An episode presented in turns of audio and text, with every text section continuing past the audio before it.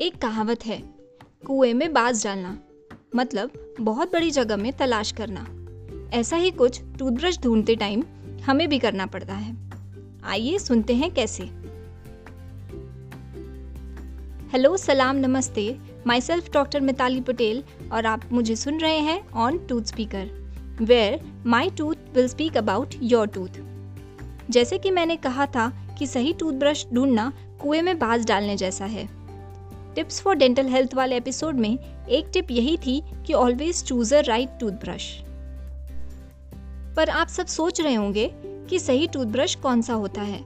वो कैसे पता चलेगा? तो आज मैं आपको सही टूथब्रश चूज़ करने में हेल्प करूँगी। यही तो टूथ स्पीकर का काम है। फ्रेंड्स जब टूथब्रश इन्वेंट हुआ था, तब किसी के पास ज़्यादा ऑप्शंस नहीं थे। लेकिन आजकल की मार्केटिंग ट्रिक से मार्केट में इतने तरह के टूथब्रश आते हैं और इतनी कंपनी के आते हैं कि किसी का भी कंफ्यूज होना लाजमी है। अब इतने टाइप इतनी अलग कंपनीज़ इतने सारे कलर और इतने सारे अलग एक्स्ट्रा लोडेड फीचर्स के साथ टूथब्रशेस आते हैं कि ढूँढने जाएँ तो सर चकरा जाए। पर टूथब्रशेस की इतनी वैरायटी क्यों? क्योंकि toothbrush is most common daily household thing that everyone use और हर किसी को अपने टाइप का टूथब्रश चाहिए। इसीलिए इतने सारे ऑप्शंस आप लोग भी टूथब्रश तो खरीदते ही होंगे, पर जब भी टूथब्रश लेने मार्केट जाते हैं तो क्या देखकर टूथब्रश लेते हैं? क्या जो दुकानदार ने बोल दिया कि भैया यही सबसे अच्छा है और आजकल बहुत ज़्यादा चल रहा है, या कोई नए टूथब्रश का ऐड देखा और वही ले लिया? जनरली लोग यही करते हैं टूथब्रश लेते टाइम पर अब अगली बार टूथब्रश खरीदने से पहले जो आज मैं बातें आपको बताऊँगी, उनको ज़रूर ध्यान में रखें। Basically there are two types of toothbrushes एक मैनुअल जिसे हम अपने हाथों से मूव करते हैं, और एक होता है इलेक्ट्रॉनिक जो कि बैटरी से चलता है। आप इनमें से कोई भी ब्रश खरीद सकते हैं, पर अच्छे ब्रश के कुछ कैरेक्टरिस्टिक्स होते हैं। I will tell you some considerations while choosing a toothbrush first is size brush का साइज़ बहुत इंपॉर्टेंट है। ब्रश का साइज़ ऐसा होना चाहिए जिसे कि आप पूरे मुँह में अच्छे से घुमा सकें। जनरली एडल्ट के लिए आधा इंच चौड़ा और एक इंच लंबा टूथब्रश हेड साइज़ सबसे इजी होता है यूज़ करने के लिए। अगर ब्रश का हेड ज़्यादा बड़ा हुआ तो हमारे सबसे पीछे वाले दांतों तक नहीं पहुँच पाएगा।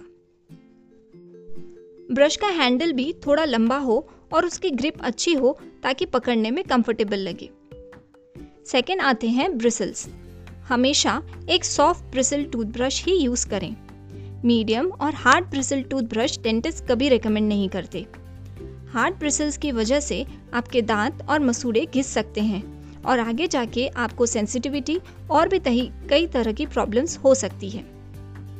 यहाँ तक कि जिन लोगों के मसूड़े और दांत कमज़ोर होते हैं, उनके लिए अल्ट्रा सॉफ्ट टूथब्रश रेकमेंड किया जाता है.